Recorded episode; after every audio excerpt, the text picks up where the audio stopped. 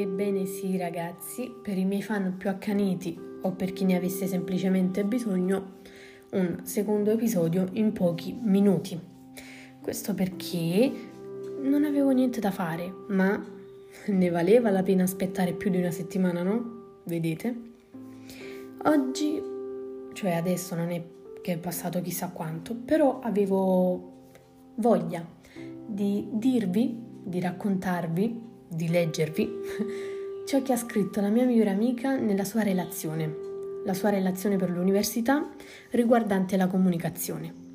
Ovviamente vi racconto solo i punti salienti perché leggerla tutta ci vorrebbe almeno, almeno un podcast di tre parti. Quindi procediamo. Parlando della comunicazione ci possiamo riferire a tante cose, come le parole, i suoni, i gesti anche gli odori, a modo loro, sono comunicativi, perché grazie ad essi ci rimandano ad un posto, all'emozione vissuta e ai ricordi.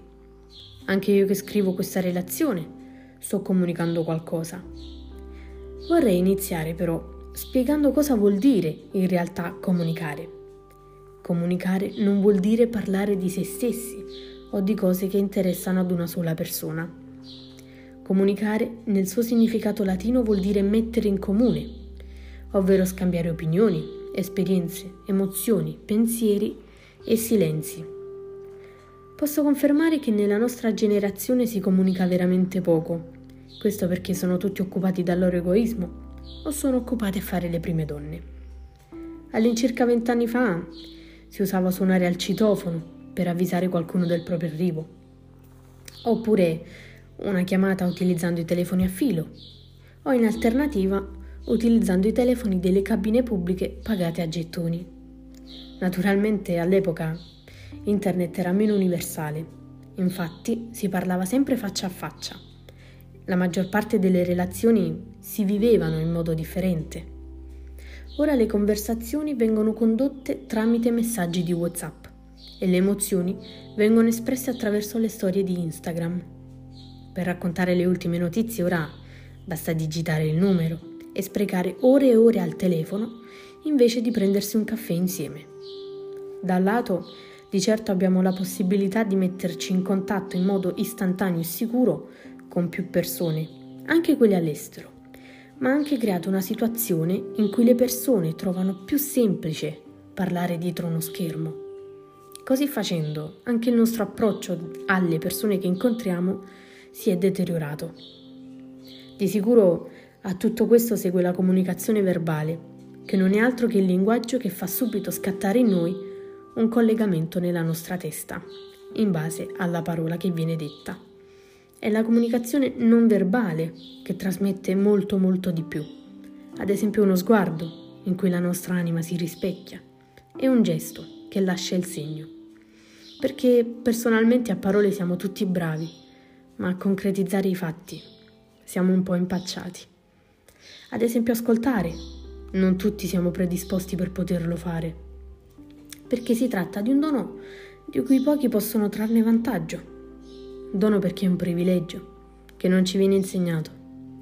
È proprio come saper disegnare o cantare, un talento che non si può imparare solo col duro lavoro. Però è, importante saperlo fare perché possiamo comprendere ciò che non viene detto o espresso. Si ha la capacità di capire una persona senza che essa dica o faccia nulla. Proprio come quando da piccoli ci bastava alzare lo sguardo e parlare con le stelle per sentirci compresi.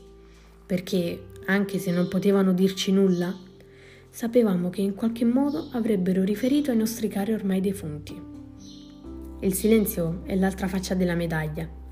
Anche esso, come l'ascolto, è assenza di suono è vuoto. Il silenzio è anche la volontà di non voler parlare, il traffico nella nostra testa. E per quanto mi riguarda ne so veramente poco. L'unica cosa che so, scusate, è che è assordante. Non ho mai capito il senso del tacere. Me ne sono resa conto solo quando ho ripensato a tutte le cose importanti della mia vita che si sono rotte senza far rumore. Ora Viviamo in un tempo in cui la finzione è l'unica realtà che vogliamo vivere e che tutte le bugie sono la verità che vogliamo sentire. Viviamo in un tempo dove nessuno più si scandalizza dei nudi di una persona, ma che comunque restano scioccati o addirittura schifati dalle persone che baciano un'altra persona dello stesso sesso per amore. Una società in cui dove si dice che l'integrazione è essenza di vita. Anche l'integrazione è comunicazione. Ma comunque non hanno evitato l'omicidio o il suicidio di coloro che hanno rischiato tutta la vita per farsene una nuova. Proprio come Musa Balde, o almeno penso si dica così, un ragazzo della Guinea che dopo essere stato massacrato di botte ha deciso di porre fine alla sua vita. Questo perché la maggior parte delle persone non ha più nulla da raccontare se non l'odio che hanno trasmesso. E cosa diranno ai loro figli, mi chiedo? Probabilmente di essere stati buoni. E cosa insegneranno loro? Sicuramente di sopravvivere alle sventure che pone la vita. Eppure loro hanno posto fine ad una. Volevo chiarirvi Adesso ho finito, giustamente, di leggere. Comunque, riprendendo il discorso, volevo chiarirvi il perché comunicare è importante.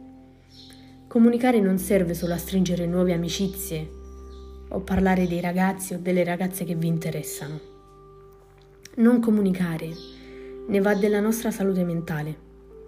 È importante perché è un'attività motoria del nostro cervello, mette in funzione tutte le caratteristiche di esso come ad esempio la memoria. Sapreste vivere senza? Senza ricordare gli sguardi, gli abbracci, gli odori. Non è assolutamente una cosa da sottovalutare.